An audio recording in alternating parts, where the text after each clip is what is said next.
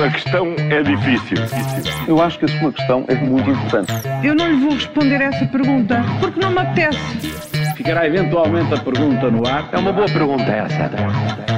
Tudo pronto para uma nova edição do Ainda Bem que Faz. Essa pergunta da Rádio Observador, Paulo Ferreira e Júlio Magalhães. Esta quinta-feira falamos de mais uns milhões uh, a voarem, o enigma da colocação de professores, investimento dramaticamente baixo. Mas, Juca, começamos pela resistência democrata. É isso, tal como no Brasil o voto da democracia nos Estados Unidos falou mais alto. É, parece que não foi o tornado republicano que se esperava. Já tínhamos falado aqui das inúmeras semelhanças entre as eleições brasileiras e estas intercalares americanas, eh, sendo democracias, digo, diferente, diferentes, os temas e o perfil dos candidatos, bem como as campanhas, parecem em tudo semelhantes. E no rescaldo destas eleições americanas, eh, não deixa, esse rescaldo não deixa de ser mesmo muito igual.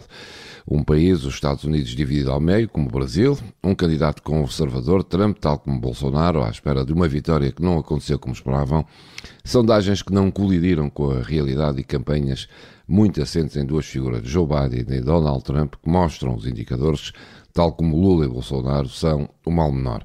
Biden sai vivo destas intercalares, mas provavelmente não o suficiente para pensar em ser ele o próximo candidato democrata.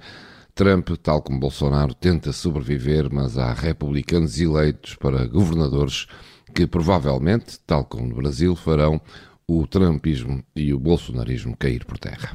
Olha, e viram como se pode alertar de forma séria e institucional para a fraca utilização hum. dos fundos europeus? É, ontem foi a vez do, do, governador do Banco de Portugal falar do tema, não é? é e Mária Centeno fez de forma uh, forte, frontal hum. e séria. Disse que o investimento financiado por fundos europeus é dramaticamente baixo, a expressão é do próprio.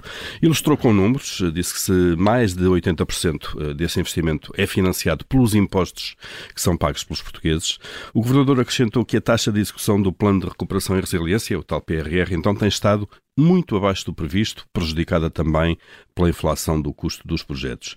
E deixou um desejo, disse que em 2023 espera-se que as reformas eh, no âmbito do próprio PRR acelerem então eh, a utilização eh, mais efetiva e mais eficaz dos fundos e que no fundo ajudem a potenciar o investimento. Portanto, cá está, sem ralhetes a membros do governo e de forma muito vocal, um bom retrato da forma como o PRR está a falhar.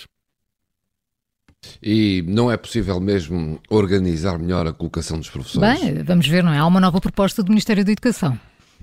Sim, que como sempre não agrada a ninguém em boa verdade fica sem se perceber muito bem o que é que o Ministério da Educação quer. A ideia é entregar a colocação dos professores a procedimentos municipais, ou seja, conselhos professores escolhem os professores em função da sua agregação em regiões onde residem.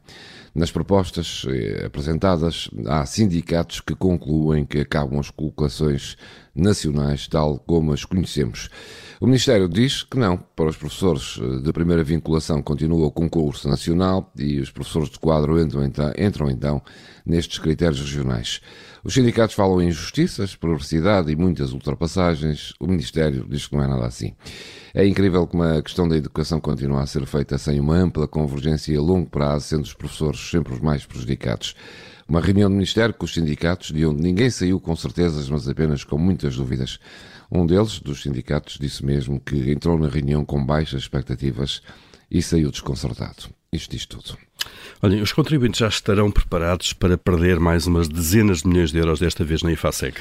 Parece que o risco disso acontecer é real, foi o que disse ontem o Ministro da, da Economia, não é? É isso mesmo, Luís. E vá lá, pelo menos aqui já não se levam os contribuintes ao engano, não é? Como o Governo fez com a TAP, dizendo que a empresa ia devolver daqui a um ano ou dois as ajudas que está a receber e afinal eh, é mentira, não é verdade? António Costa Silva disse ontem então que o Governo vai fazer tudo para que a IFASEC reembolse na totalidade os valores que foram injetados pelo Estado, mas depois acrescentou: neste momento é impossível dar garantias de que isso vai acontecer.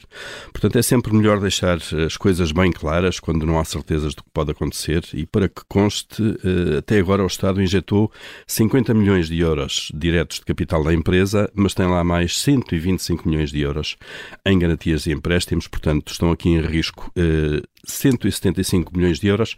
Um dia destes, quando virem 175 milhões a voar pela janela, já sabem. já sabem para onde se trata. Paulo Ferreira e Júlio Magalhães com as perguntas que marcam a atualidade. Amanhã há a nova edição. Até lá pode ouvir esta e todas as anteriores através de podcast. A questão é difícil. Eu acho que a sua questão é muito importante. Eu não lhe vou responder essa pergunta porque não me apetece. Ficará eventualmente a pergunta no ar. É uma boa pergunta essa.